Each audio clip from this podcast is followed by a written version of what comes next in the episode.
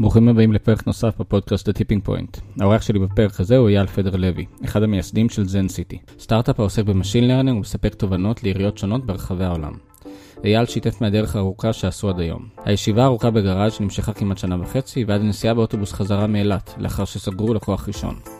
אייל חשף בפנינו את עולם ה GovTech, ה-government המספרים המרשימים והסטיגמות הלא נכונות לגביו, ונתן טיפים ו hacks יעילים בכניסה לעולם הזה. איך מתמחרים נכון, איך נמנעים ממכרזים, ואיך עובדים בוורטיקל לא טכנולוגי. היה להוסיף גם טיפים על איך לעשות פידבק לופ יעיל, איך לקצר סייל סייקל שיכול להרוג סטארט-אפ, ועל השינוי הגדול שעשו במצגת שגרם לכל המשקיעים להפסיק להטיל בהם ספקות. בסוף הפרק דיברנו גם על תחום ההתעניינות המרכזי של אייל, ערים חכמות, העתיד שלהם וההזדמנויות היזמיות האדירות שמתפתחות בהן. האזנה נעימה.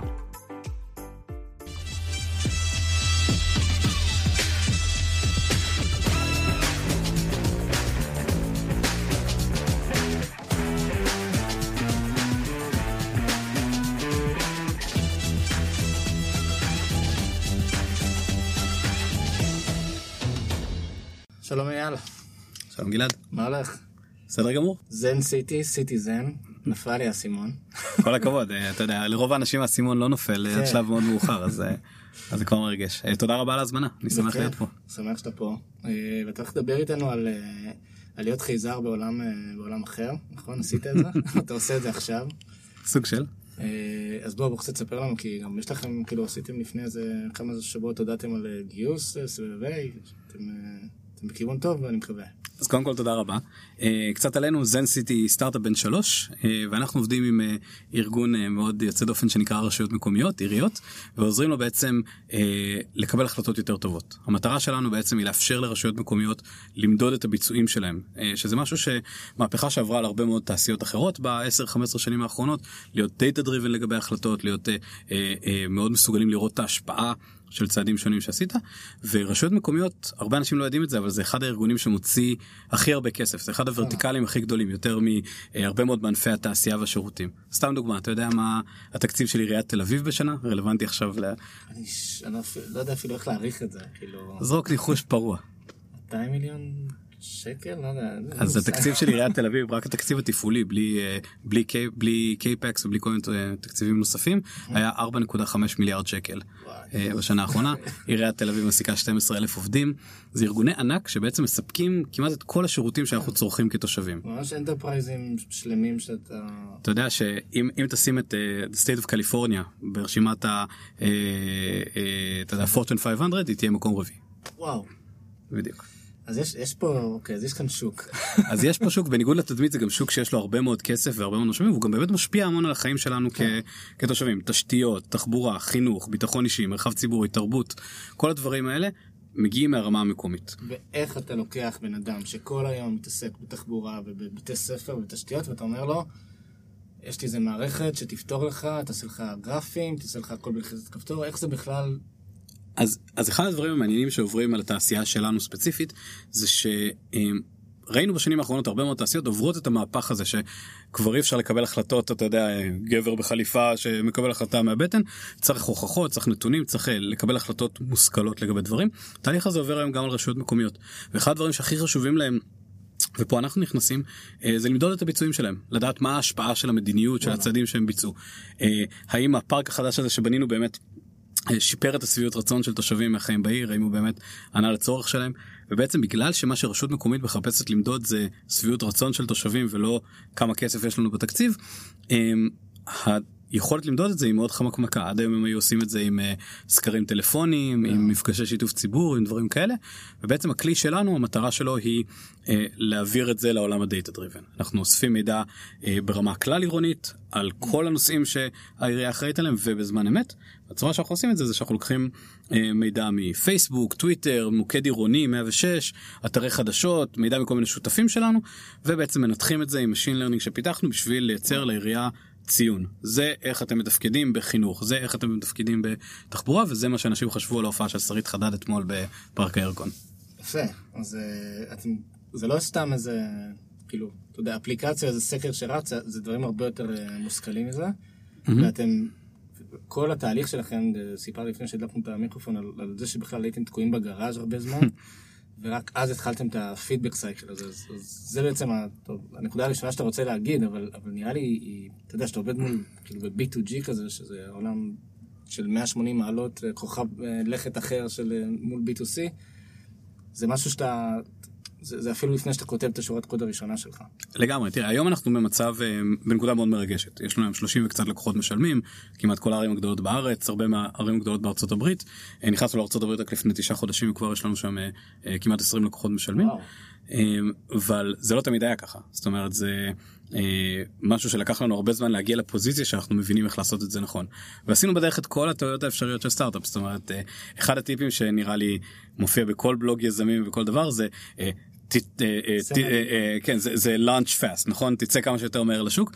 אנחנו כמובן קראנו את זה והתעלמנו ובעצם אמרתי שהחברה בת שלוש בערך שנה שנה וחצי הראשונות של הפעילות שלנו לא פגשנו לקוחות. וואו.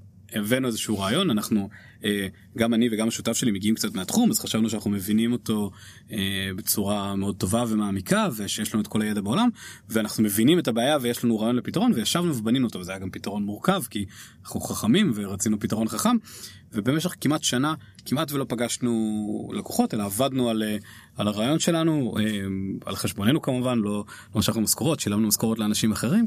ו, שסיימנו ככה איזה פתרון טוב התחלנו לצאת לשוק ו... ולעניין אותו ווואלה אף אחד לא רצה לקנות. אה, שזה היה החוויה הכואבת לשמחתי אה, ניצלנו את זה באמת כהזדמנות למידה זאת אומרת הפידבק שקיבלנו שוב ושוב המ- המ- המוצר המקורי שלנו היה בעצם אה, משהו שהיה הרבה יותר פתוח לתושבים מאפשר לאנשים אקטיבית לשלוח דיווחים ופידבקים ודברים כאלה. אה, והפידבק שקיבלנו מהלקוחות זה וואלה לעשות דברים מול התושבים זה זה מלחיץ זה קשה זה צריך הרבה הרבה ביטחון צריך מאוד לראות הוכחת ערך אבל כל מה שאתם עושים שם מאחורה עם הניתוח של המידע הזה זה, זה ממש מעניין זה היינו מאוד רוצים אז אם תוכלו להביא לנו את החלק הזה זה מעניין ואחרי ששמענו את זה חמש שש פעמים אה, התחלנו ל- התחיל ליפול לנו האסימון. אגב, עשיתם את זה רק, אתה אומר שרק לפני תשעה חודשים יצאתם החוצה לחו"ל, נכון? אה, עד אז עשיתם את זה רק בעיריות בארץ? זאת אומרת, כן. את כל הפידבק לופ הזה? בכלליות אני יכול להגיד. אז פידבק לופ, כאילו, כשהתחלנו להבין שפידבק לופ זה באמת חשוב ולא סתם שיקרו לנו, אז, אה, אז התחלנו כמובן לדבר גם עם עיריות בארצות הברית וב, אה, ובאירופה, אבל ה... אה. מלאימה? כאילו?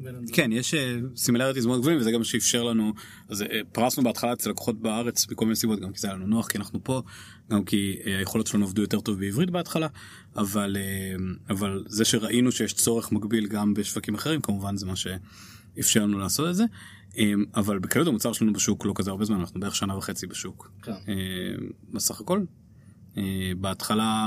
אה, עם לקוחות ראשונים פה בארץ עיריית אילת הייתה הלקוח הראשון שלנו. אה, עדיין חצי חו"ל. כן עדיין טסנו לשם של הפגישה אה, זה מצחיק היינו עניים אז כן אז אה, טסנו כיוון אחד בשביל להגיע בזמן לפגישה ואז חזרנו באוטובוס את, ה, את הכיוון השני כאילו היה לנו כסף לטיסה דו כיוונית אה, אבל ה, ה, הנקודה הזאת שבה התחלנו באמת לדבר עם עיריות זאת הנקודה שהתחלנו להבין מה מה הלקוח באמת צריך ואני חושב שכשעובדים בסקטורים אה, מהסגנון הזה בסקטורים שמאוד highly regulated שמאוד מרוחקים מהיום יום שלנו. כן. אה, אין אי אפשר להפריז בחשיבות של לצאת החוצה ולדבר עם הלקוחות. אה, אתה יודע כשאתה בונה אפליקציית אה, dating אה, B2C כאילו אתה יכול לדמיין את עצמך בתור משתמש ולהניח כל מיני הנחות על עצמך ועל החברים שלך ועל המשפחה שלך ו, וכל מיני דברים כאלה אבל כשאתה מכוון ללקוח כמו במקרה שלנו מנכ"ל עירייה. אני לא הייתי מנכ"ל עירייה.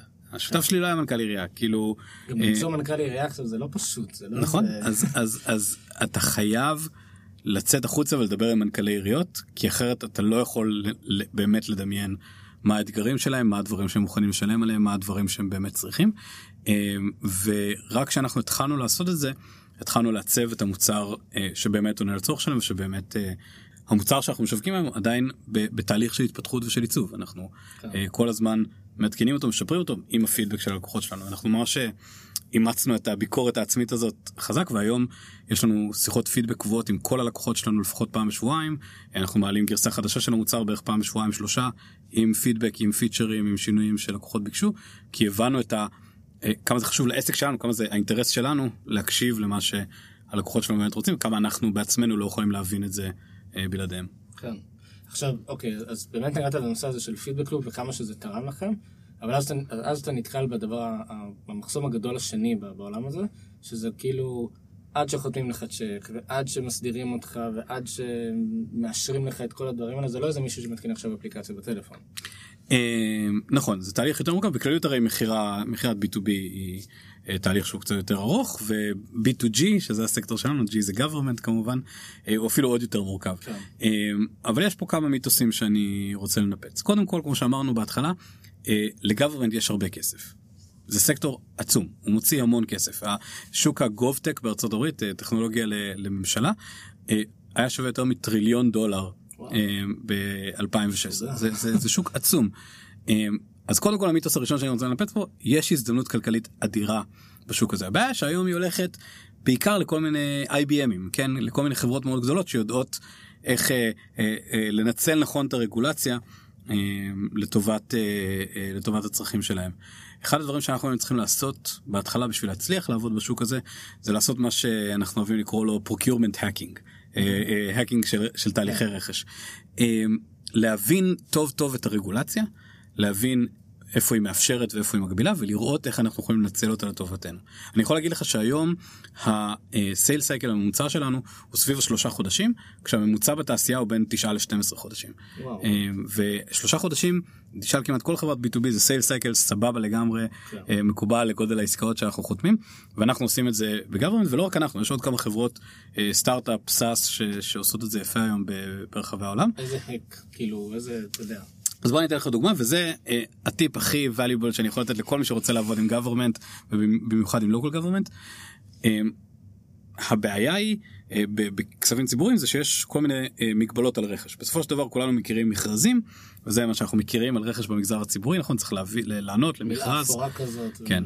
אה, הזהרת אותי מקודם שאם אני אדבר על מכרזים כולם ירדמו אז אני אז אני אחסוך לכם את זה אבל אה, אבל בגדול מכרז זה גזר דין מוות לסטארט-אפ זה גם מאוד ארוך וזה גם מאוד מכתיב מה הפתרון שהלקוח מצפה לקבל. אם אתה סטארט-אפ חדשני עם פתרון שעוד אף אחד לא חשב עליו מן הסתם אתה לא מתאים למה שמבקשים במכרז. ואם תרצה לענות עליו תצטרך להוסיף כל מיני דרישות של אבטחה ועוד פיצ'רים ועוד מלא דברים שיהרגו אותך כעסק קטן.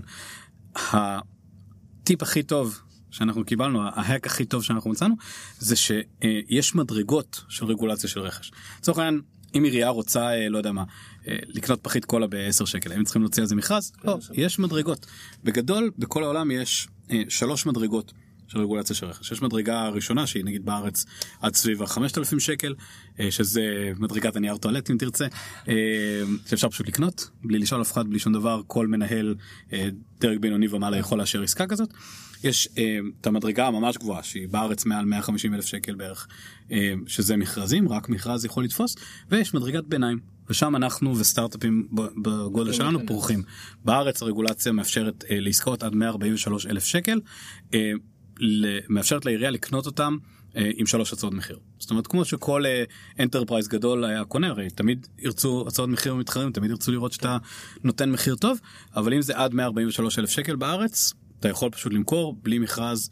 אה, בלי שום דבר כזה והרגולציה הזאת מגבילה בכל העולם המספרים משתנים בארצות הברית זה מאוד משתנה מעיר לעיר מסטייט לסטייט אבל זה בממוצע בערך 25-30 אלף דולר אה, לשנה אז אתה מכוון פשוט למדרגה. אז אתה פשוט מכוון למדרגה הזאת. אה. ואם אתה אה, בונה אופרינג שהוא המדרגה הראשונה שלו נכנסת במדרגה הזאת זה רגל בדלת אה, מאוד חזקה שמאפשרת לך לסגור loop ים מהירים שמאפשרת לך לצמוח מהר וזה אה, הדרך שבה היום אפשר באמת לבנות עסק SaaS אה, שמכוון ל government. אה, יש עוד כל מיני אה, טריקים וטיפים כמובן אה, ספק יחיד והרבה דרכים אחרות לעשות את זה אבל ה- ה- לכוון למדרגה הזאת זה היום ה- הפתרון הכי sustainable לצמיחה מהירה של סטארט-אפ שרוצה לשרת מגזר ממשלתי. דיברנו באמת על, על, על אה, איך, איך לעשות את ההק הזה למכרז, שזה זה כאילו, זה, blowing ל- למישהו שעכשיו אה, רוצה אנחנו, שירות. אנחנו מלא זמן אה, ניסינו לענות על מכרזים, ניסינו ליצור כל מיני שיתופי פעולה, עשינו כל מיני דברים כאלה ולא הצלחנו.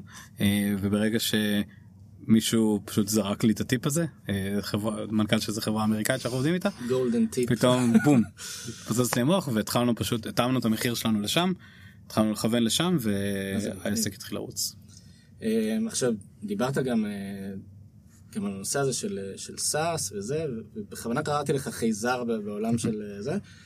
כי, כי אתה מגיע מעולם ההייטק, אתה מכיר את כל ה marketing ה marketing המגניב, אתה מכיר את כל הפלטפורמות, שאתה יכול לעשות דברים באינטרנט כבר, ו, ופתאום אתה מגיע לעולם שלא יודע על מה אתה מדבר, ואתה יכול להציע לו, האופרינג שלך הופך להיות כאילו, אתה יודע, דברים שאתה, שאתה on the fly, ושאתה אתה מעדכן לו, מוסיף לו פיצ'רים שהוא בכלל לא יודע עליהם. לקחתם את זה כאילו, זה איזשהו משהו, זה איזשהו, נכ- הפכתם את זה לנכס, כאילו. תראה, אני מאמין עצום בפתרונות ורטיקליים. אני חושב שבכלליות העולם, הכיוון שהעולם מתקדם אליו, זה להציע פתרונות שהם ורטיקל ספציפיק. זה יכול להיות אה, אותו פתרון עם התאמות, עם אדפטציות לכל ורטיקל, אבל יש היום צרכים אה, שונים בכל ורטיקל, ואפילו ההתאמות המעטות האלה מאפשרות לך לייצר הרבה יותר ערך אה, ולהצליח רק מעצם זה שאתה אה, מתייחס לוורטיקל שאותו אתה מנסה לשרת. ואחד היתרונות הגדולים של סטארט-אפ שעובד בחשיבה הוורטיקלית הזאת היא שלא צריך לה- להמציא את הגלגל. אה, אפשר ללמוד מרבים וטובים, אפשר ללמוד מדברים שהצליחו בוורטיקלים אחרים, ופשוט אה, לעשות להם את ההתאמה הנדרשת לוורטיקל שלך. נגיד אנחנו עובדים בסקטור של שלטון מקומי, אנחנו אגב לא הראשונים, יש אה, דור אחד של חברות מעלינו שהם כבר אה, כאילו שנתיים שלוש מעלינו שפרצו את הדרך הזאת אה, אה, לשם לתוך הסקטור הזה, אבל אה, הרעיון של להביא סאס למגזר הממשלתי כן, הוא... הוא, הוא משהו שהיה mind blowing כמה שנים לפנינו יש חברה מדהימה שנקראת Accela נמכרה בכמעט מיליארד דולר אה, לא מזמן שהם פשוט ב2008 אמרו היי SaaS עובד בתעשיות אחרות. למה ש SaaS לא יעבוד גם ב government נוכל להציע את זה יותר בזול מאשר on-prem נוכל אה, אה, אה, לכלול את העדכונים כחלק מהגרסה כי אנחנו עושים את העדכונים remotely כאילו יכול להיות שיש פה איזה מודל מעניין אם זה עבד בבנקים אם זה עבד אה, ב automotive אם זה עבד ב tech למה שזה לא יעבוד גם ב government פשוט הציעו בפעם הראשונה זה נשמע מופרך כן הציעו בפעם הראשונה פתרון SaaS אה, ב government ווואו הם כבשו את השוק. טוב, אה, שוק שרגיל ל DOS, או כאלה, ופתאום אתה אומר, פשוט תיכנס לכתובת הזאת ותעשו אה. כן אתה יודע זה פתאום שיש לך נגיד במגזר שלנו מערכת שעובדת גם על הטלפון שלך וגם על המחשב שלך בלי שאתה צריך להתקין משהו אחר זה משהו שלא רגילים אליו זה שמערכת אה, נפרסת ועולה לאוויר בשבועיים ולא בחצי שנה פרויקט אינטגרציה זה משהו שהוא יתרון גדול שאנחנו מביאים. אה, במוצר שלנו לתוך, ה, לתוך התעשייה אבל הדבר הכי מרגש בעיניי ב, אה, בלהציע פתרון ורטיקלי אה, זה שאתה יכול ללמוד מהצלחות של אחרים. אם יש רעיונות מאוד טובים שעבדו בסקטור אחר אתה יכול לאמץ אותם לעשות בדיוק אותו דבר בסקטור שלך להעתיק בלי בושה והתוצאה תהיה שאתה מחדש באותה מידה בסקטור הספציפי שלך. לצורך העניין אם תסתכל על חברות שעושות דברים מדהימים ב marketing נגיד מאנדיי. כזאת חברה שאני מעריץ את אה, את הפעילות שלהם. אתה יכול לאמץ חלק מהשיטות האלה ולהציע אותם ל vertical שלך שהוא לא מטורגט בדרך כלל על ידי חברות ואתה תהיה הדבר הכי חדשני אתה תהיה משהו שהם לא פגשו אף פעם אתה תהיה משהו שהם, שהם לא ראו ואתה לא צריך להמציא את הגלגל אתה צריך לעשות משהו שמישהו אחר כבר עשה אה, וללמוד את ה playbook שלו. כן. אה, ממש, אה, זה טוב שיש לך פתאום את היכולת הזאת, כמו שאמרת, להעתיק, ב- כאילו, זה להעתיק בלי להרגיש אה, אשם, כי אתה פשוט לוקח משהו שעובד טוב מאוד בעולם אחד, מעביר אותו לעולם אחר וכולם נהנים ממנו. אה, יש לי אבל, כאילו, דיברת על הנושא הזה של ורטיקל.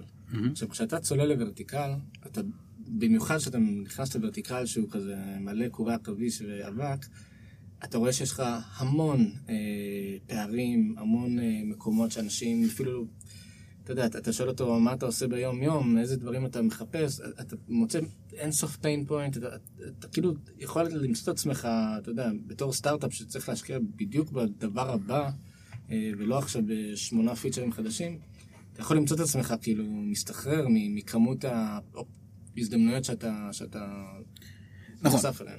אבל אני חושב שפה השאלה הגדולה שאנחנו שאלנו את עצמנו לפחות כי גם אנחנו כשהתחלנו לקלף את השכבות אה, מהעולם של גוורמנט קודם כל לא, לא שזה לא יישמע לא נכון קורים דברים מרתקים בגוורמנט גם בצד של המגזר הציבורי ממש יש אנשים סופר אה, חדשניים סופר פורוורד תינגינג שעושים דברים מדהים וגם יש עוד הרבה חברות ש- שעושות דברים יפים.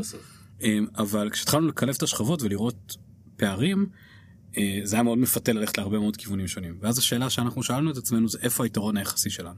אנחנו לא אה, מהנדסי חומרה אז אה, כל העולם של IoT היה פחות אה, פחות רלוונטי אלינו אנחנו לא אה, מומחי תחבורה אז כל העולם הזה התחלנו להסתכל איפה אנחנו מביאים ערך מוסף לשולחן במקרה שלנו זה היה אה, בנושאים של שיתוף ציבור.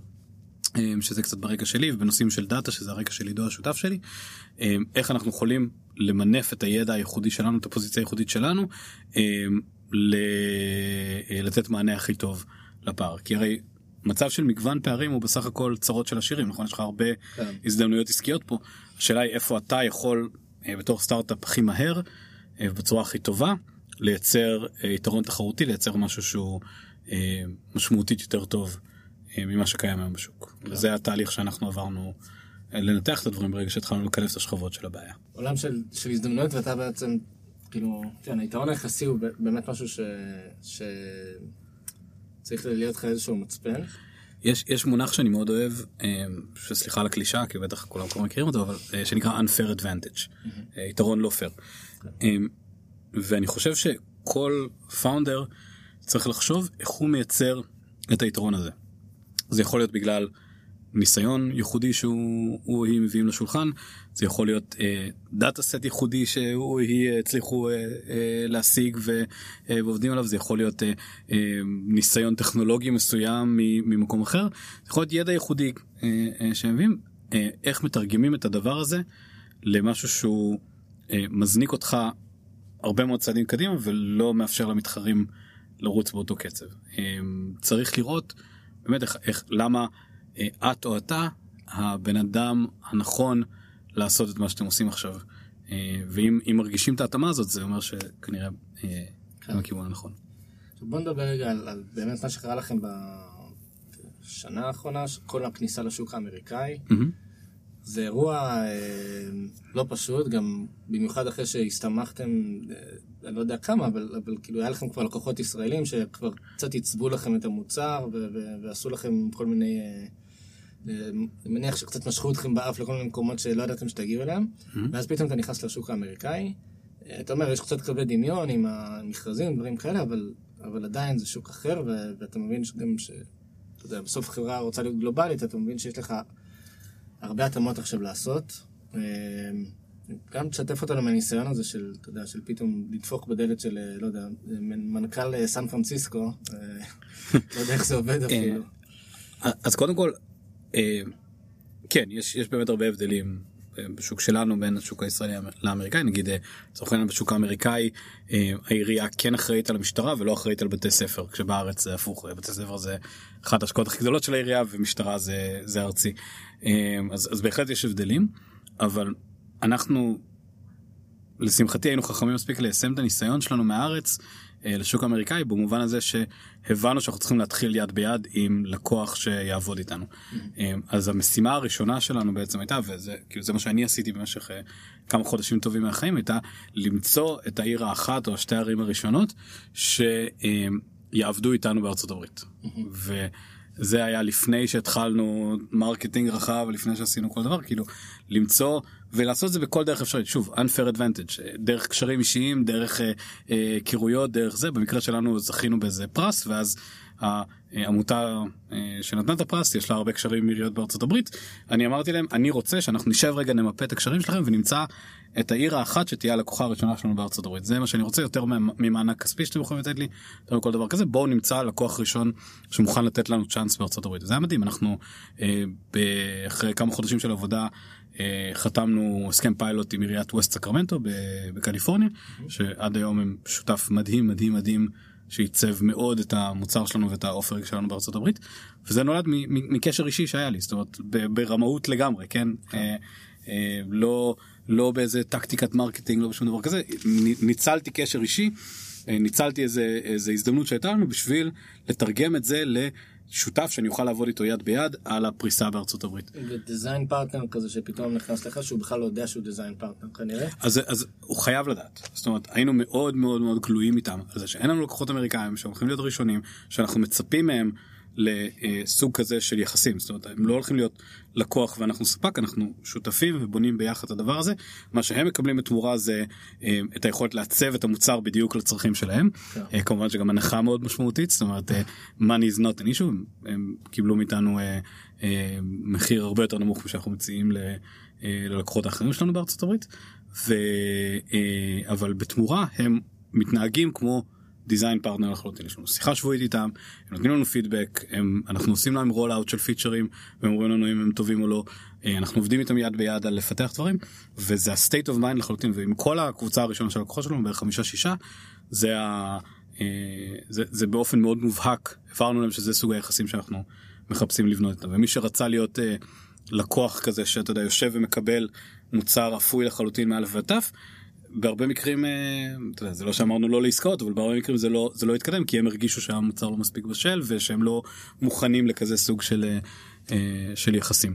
ואז חזרנו להם מאוחר יותר, כשהמוצר היה כן. קצת יותר בשל. אבל אני חושב שבהקשר הזה מאוד חשוב שהלקוח יבין שהוא דיזיין פרטנר, וזה גם אומר שזה עוזר לבחור את הלקוחות הנכונים, שבאמת יהיו, ידעו להיות כאלה בצורה טובה, ידעו לתת לך את הערך שאתה צריך.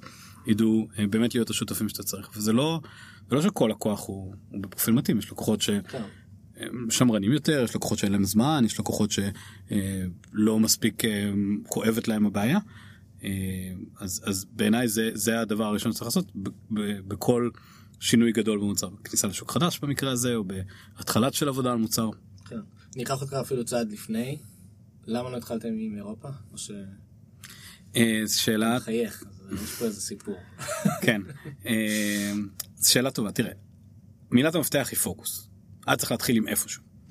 אה, אי אפשר היה להתחיל גם וגם. כן, אם הייתם מתחיל באירופה הייתי שואל למה לארצות הברית. בדיוק אז צריך, להתחיל אה, פוקוס למה בחרנו את ארצות הברית זה היה תהליך ארוך של דיון זה גם היה ויכוח ארוך ביני ובין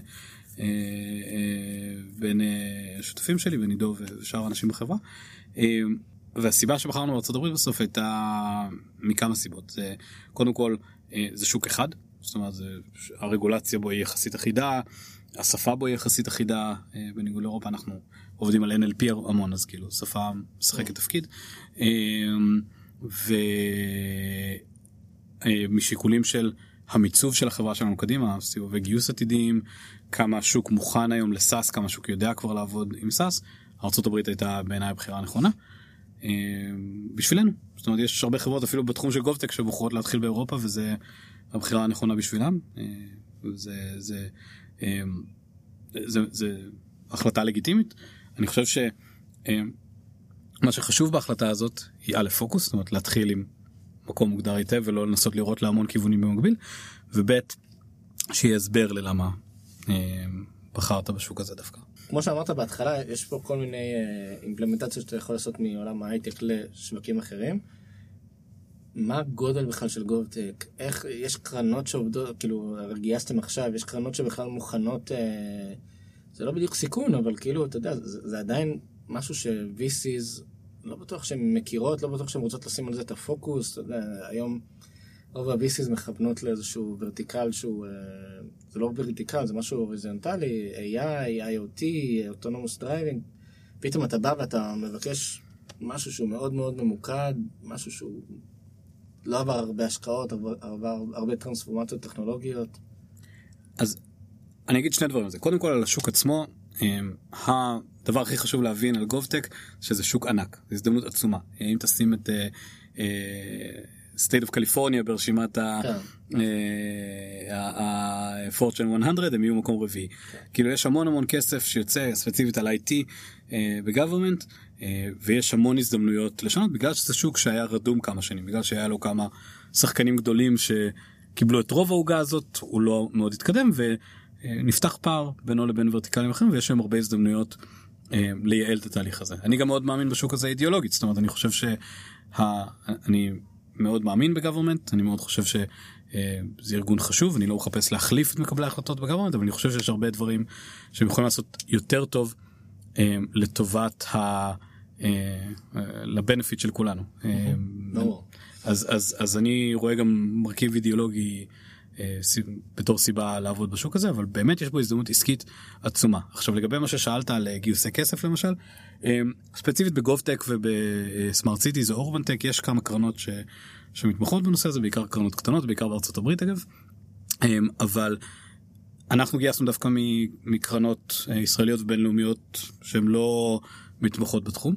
אה, הסיבוב... כן רושם את ההזדמנות ואת הפוטנציאל כאילו. אה, כן, הסיבוב הראשון שלנו היה הובל על ידי Canaan Partners והצטרפו אליו i3, i3 equity ושתי קרנות מצוינות שהיה לנו תענוג לעבוד איתם, והסיבוב האחרון הובל על ידי Vertex Ventures והצטרפו אליו M12 שזה הקרן השקעות של מייקרוסופט וכמובן המשקיעים הקיימים שלנו. והטיפ הכי טוב שאני יכול לתת למי שעובד בדברים מוזרים כמו GovTech או כל תעשייה יוצאת דופן אחרת, היא שכשאתה מדבר עם קרן, אה, כל המשחק של גיוס כסף הוא משחק של לנסות אה, אה, לצמצם את הסיכון ולדקדק בפוטנציאל, נכון? אה, הרי למרות שקוראים לזה הון סיכון, קרנות, קרנות מנס... לא, זה, זה התפקיד שלנו, לנסות לצמצם כמה שאפשר את הסיכון בהשקעה. והדבר שעבד לנו טוב, הפגישות הראשונות שלנו עם קרנות היו מזעזעות, כאילו. כל מיני סיפורי זוועה שאני יכול לספר פה על איך שזרקו אותנו מהחדר וכל מיני דברים כאלה. אמ, מה שעזר לנו המון בסופו של דבר זה לעשות שני דברים. הדבר המרכזי וזה אולי אה, טיפ הכי טוב שאני יכול לתת בהקשר הזה למי שעובד על תעשייה מוזרה ורוצה לגייס כסף מקרנות זה להפוך את החיסרון ליתרון. איך אנחנו איך אנחנו עשינו את זה אנחנו אמרנו שני דברים אמרנו קודם כל יש פה שוק ענק שאתם לא מכירים והבאנו מספרים שמראים כמה השוק הזה גדול כמו אה, מה שאמרנו מקודם ו- וסטטיסטיקות ומחקרים שבאמת יש פה הזדמנות מאוד גדולה.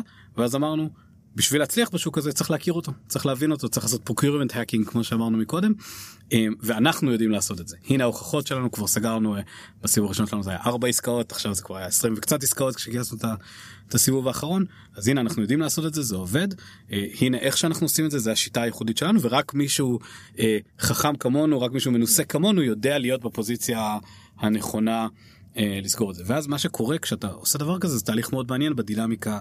בפגישה עם המשקיע כי כן. זה השאלה שהוא מחכה לשאול כל הזמן הוא רוצה להגיד כאילו יאללה יאללה מה זה יריות? ואז פתאום אתה מביא את השקף שאומר אני, בטח שחשבתי על זה לא רק שזה לא חיסרון זה יתרון הנה כמה שוק כזה גדול הנה למה אני הבן אדם הנכון אה, לעשות את זה. זה אה, משהו מאוד חזק שעוזר לעשות אה, בחלק מהמקרים כמובן שלא לא עם כולם אה, מהפך של 180 מעלות בחשיבה. זה דבר אחד והדבר השני הוא ש... וזה משהו שלי לקח הרבה זמן אה, להבין בתור היפי אה, ואידיאולוג, אה, שאתה צריך לדבר את השפה. זאת אומרת, לצורך העניין, עבודה עם משקיעים, גם עם הטובים והנחמדים והפורטינגים ביותר מולם, היא עבודה שהמטרה שלה היא לייצר כסף. וזה בסדר, זה, זה מעולה, זה המטרה וזה מאוד מאוד חשוב. וזה אומר שאתה צריך לדעת לדבר במוטיבציות ובמושגים של משקיעים. משקיעים בעיקר בסיבובים ראשונים, מה שהם מחפשים אה, מהניסיון שלי זה לראות traction, זאת אומרת לראות הוכחות ולראות פוטנציאל. לראות שיש גודל שוק מספיק גדול ושאתה, אה, הסיפור שלך על איך תשיג אותו הוא הגיוני. אה, אז אנחנו במקביל לשקף הזה שהוספנו על GovTech שבא ברגע הנכון במערכת, בשקף שמונה כזה, השקף הראשון ששמנו במצגת שלנו. אה, היה שקף שמדבר בדיוק על המטריקות האלה. פעם השקף הראשון שלנו היה ערים זה כזאת בעיה גדולה ואיזה אה, דברים אפשר לעשות. היום השקף הראשון שלנו בדק הוא זן סיטי משפיעה על 7 מיליון אנשים כל יום.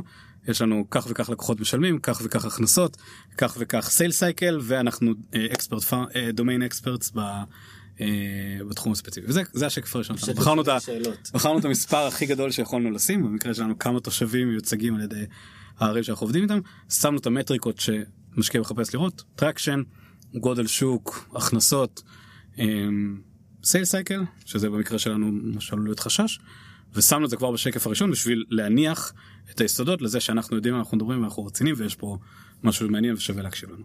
אני חושב ששני הטיפים האלה אה, אה, שני השינויים האלה זה, זה דברים שמאוד אה, עזרו לנו לפתוח יותר דלתות. בתהליך הזה.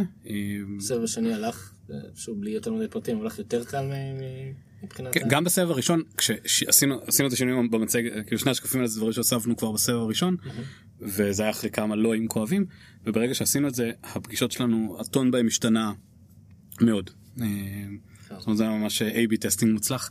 אה, לגבי הסבבים תראה גיוס כסף זה תמיד חוויה שיש בה אה, עליות וירידות אני חייב להגיד במקרה שלנו שאני מאוד מאוד מאוד שמח. על המשקיעים שאנחנו עובדים איתם, הם משקיעים מדהימים, שותפים אה, אמיתיים לדרך שגם אה, גם זאת אומרת יצא סיבוב טוב פה לכל הכיוונים אני חושב וגם אה, אה, העבודה המשותפת איתם באמת נותנת לנו אה, value add אה, ולא סתם כקלישאה. עכשיו בוא רגע נפתח את היריעה. בגלל כל הרקע שלך, אני כאילו, וגם בגלל שאמרת שגובטק זה שוק כספית עם פוטנציאל ו- ו- והכל, יש לכם גם את הקבוצה של ערים חכמות, שאני חבר בה, אני ממליץ ממש להיכנס אליה. היא, היא מרתקת, אני גם ביג uh, פן uh, של, uh, של סיידווק לאבס, שזה פשוט, כאילו, קוראים את המאמרים שלהם ואתה צריך לקלף את עצמך מהרצפה, כאילו, מהדברים שהם עושים שם.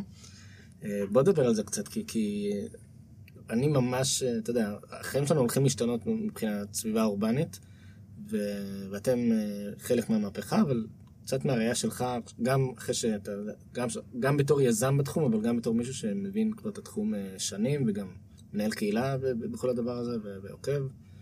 תשתף אותנו קצת מה, מה הולך לקרות ב, בעולם הזה. אה, אז קודם כל אני מסכים שזה מרתק, כן, אני חנון אה, של עירוניות ואורבן אינוביישן לחלוטין. אני חושב שזה, מה שמרגש פה הוא בעיקר גודל ההזדמנות. זאת אומרת, היום ערים הם סביבת המחיה האנושית באופן חד משמעי. זה, זה משהו שלא תמיד היה ככה, זאת אומרת, רק בערך 2008 נחצה הקו שבו רוב האנושות, אה, פעם ראשונה בהיסטוריה, חיה בערים ולא במרחב הכפרי. אה, והמספרים האלה הולכים לגדול, עד 2050 זה יהיה כבר מעל 70% מהאוכלוסייה, אה, ולאט לאט אנחנו מתקרבים אה, לאיור מוחלט. המשמעות של הדבר הזה היא שכמעט כל האתגרים האנשים מקבלים איזושהי מניפסטציה, איזשהו ביטוי במרחב העירוני, בין אם זה אתגרים חברתיים, אתגרים של climate change. אתגרים כלכליים, כל הדברים האלה, הביטוי שלהם בפועל מתבטא במרחב הזה שנקרא עיר. זה מה שמשך אותי מלכתחילה לנושא הזה, זו הסיבה שהלכתי אה, ללמוד את זה. ומה שקורה עכשיו, קצת בהקשר לשיחה שלנו על ורטיקלי מקודם, היא ש... התהליכים שקשורים לחיים בעיר, בין אם זה תחבורה, בין אם זה פינוי השפעה, בין אם זה ביטחון אישי, אה, אה, חלוקת משאבים כמו זכויות תכנון ובנייה, כל הדברים האלה הולכים ונהיים יותר מורכבים, כי צריך לספק שירותים ליותר ויותר אנשים, אנשים מסוגים שונים, עם צרכים שונים, עם רצונות שונים, עם דעות שונות.